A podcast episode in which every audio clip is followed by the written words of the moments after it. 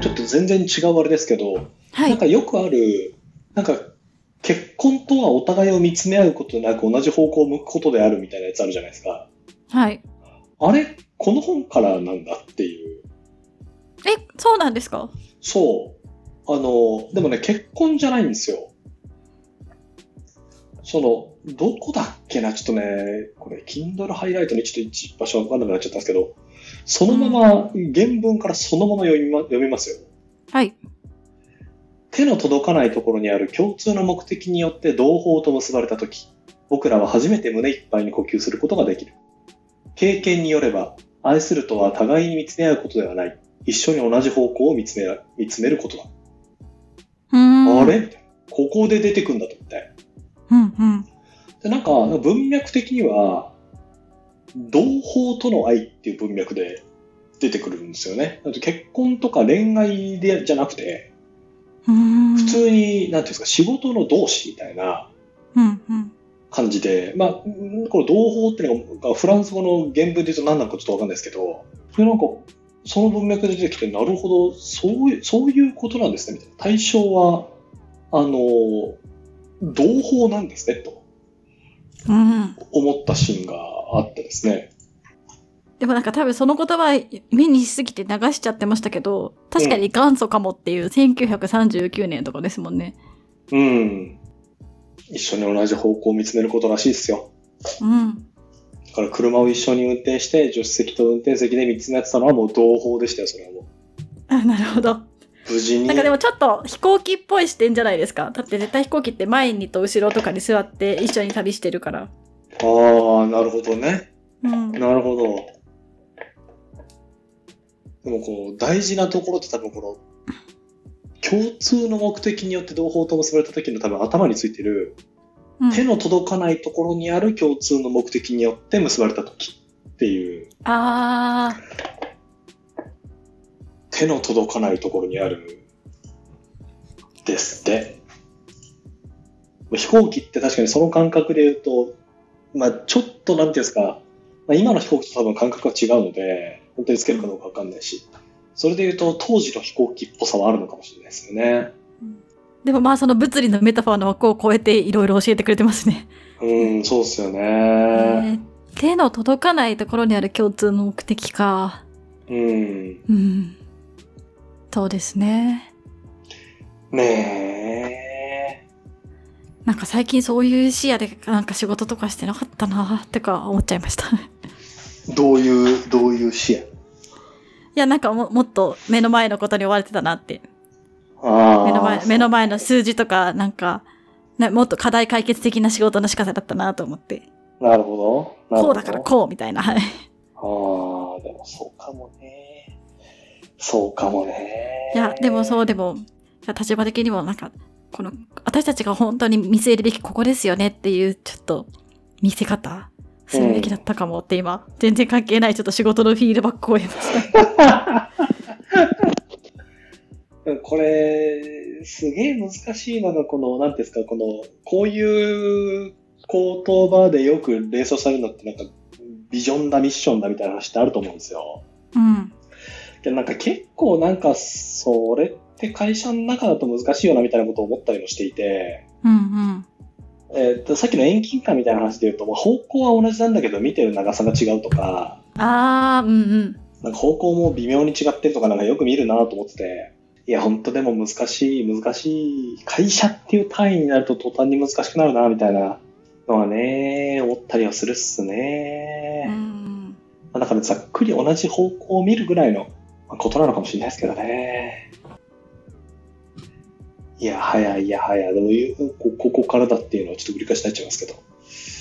うんうんなんか久しぶりに友人に会ったみたいな気持ちになりましたね。あーあでもいい読書体験ですねそれはうん。こいい。なぁここここなんだ、みたいな。うあともう一個好きなんうんリファーを、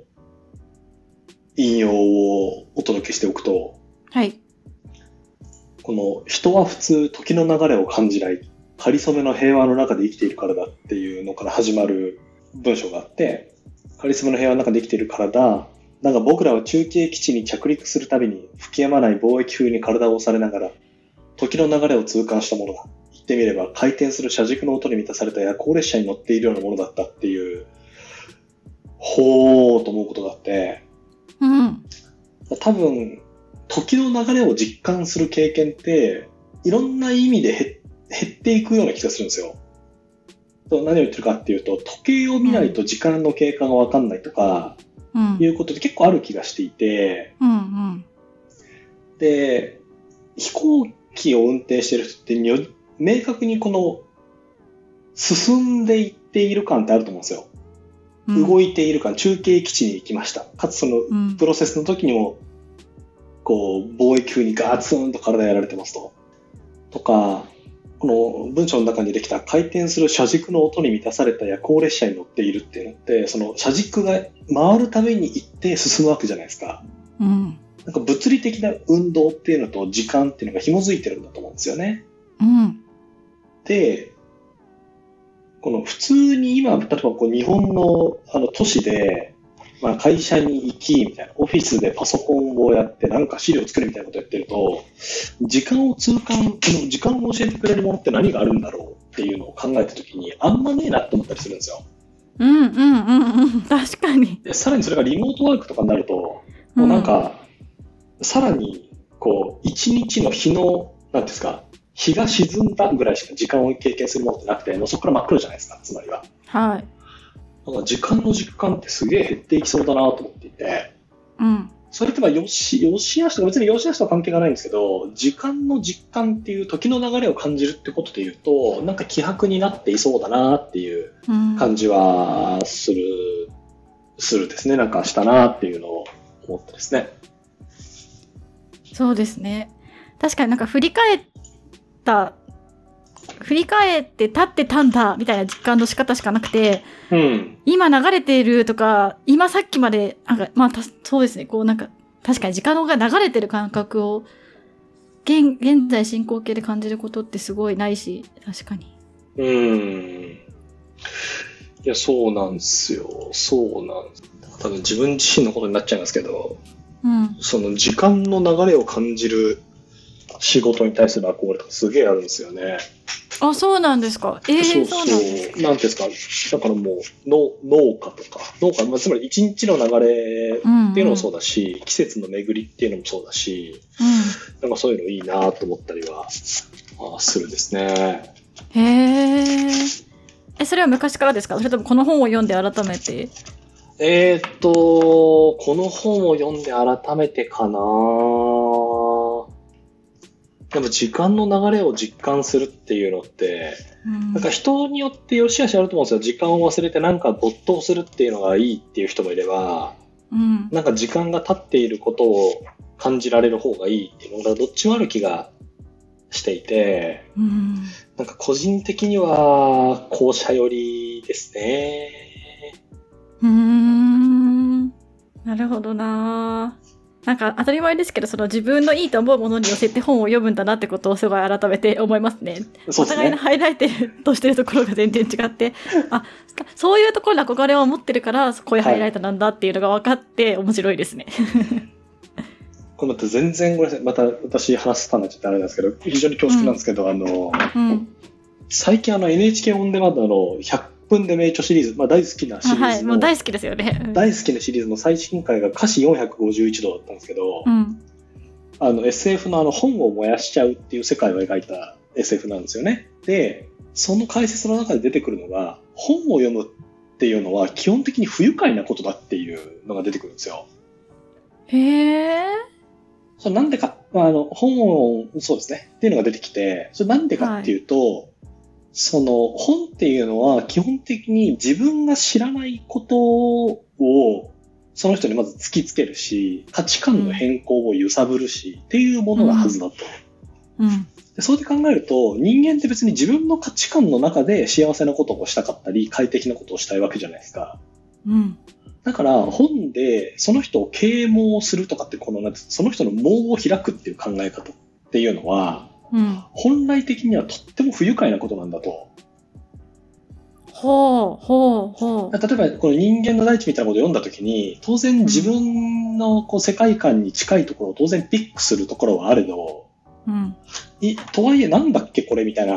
ものも目に入ってくるしそう思わなきゃいけない時もあるじゃないですかうん。それって不愉快なことだよねっていうのも出てくるんですよねおーでそれっていやえ、うん読書って自分のだって気持ちいいことだけどっていうのは多分いくつかパターンがあってうんうん。基本的に嫌なことを無視しちゃってるかうん。あるいはそもそも価値観を変えるのが好きみたいな変態かっていう話だと思うんですけど変態なのかなうん。そう、確かにそうだな、みたいなのは今、ミキさんの話を聞いてて思ったんです。なんかもうちょっと自分の、こう、なんだろう、価値観から遠いことも目を向けなきゃいけないのかもしれない。それは結構無視してるのかもしれないな、っていうのはうんう今、んうん改めて思ったんですね。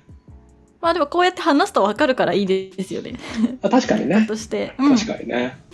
いや、めっちゃ面白かったですね。ほ本を読むっていうのは、基本的には不愉快なことであるっていうのは。面白かったですね。確かに、まあ、つまらない本を読むことは不愉快であるのでそのつまらないを自分の中でどうね、ほほぐしていくかって話感じですけどうーん、そうね。そうね。すげえ、なんか謎の宗教団体の本とか読めんのか なそれを楽しく読めるかどうか。え読めないああちょっともうそんなあれだけど読めないかもしれない、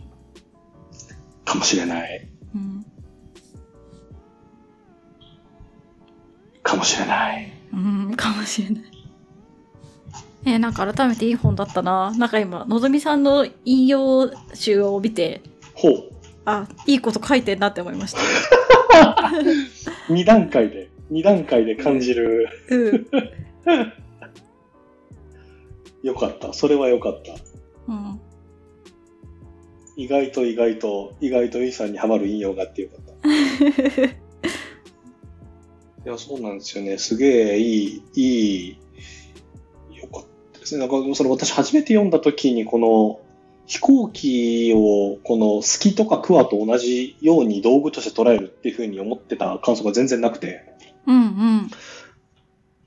改めて読んでみると、あ、そういう話をしてたんだな、みたいな。パイロットは農夫と似ているみたいな話、結構かなり序盤で出てきたと思うんですけど、うん。はいはい。あそうですか、みたいな。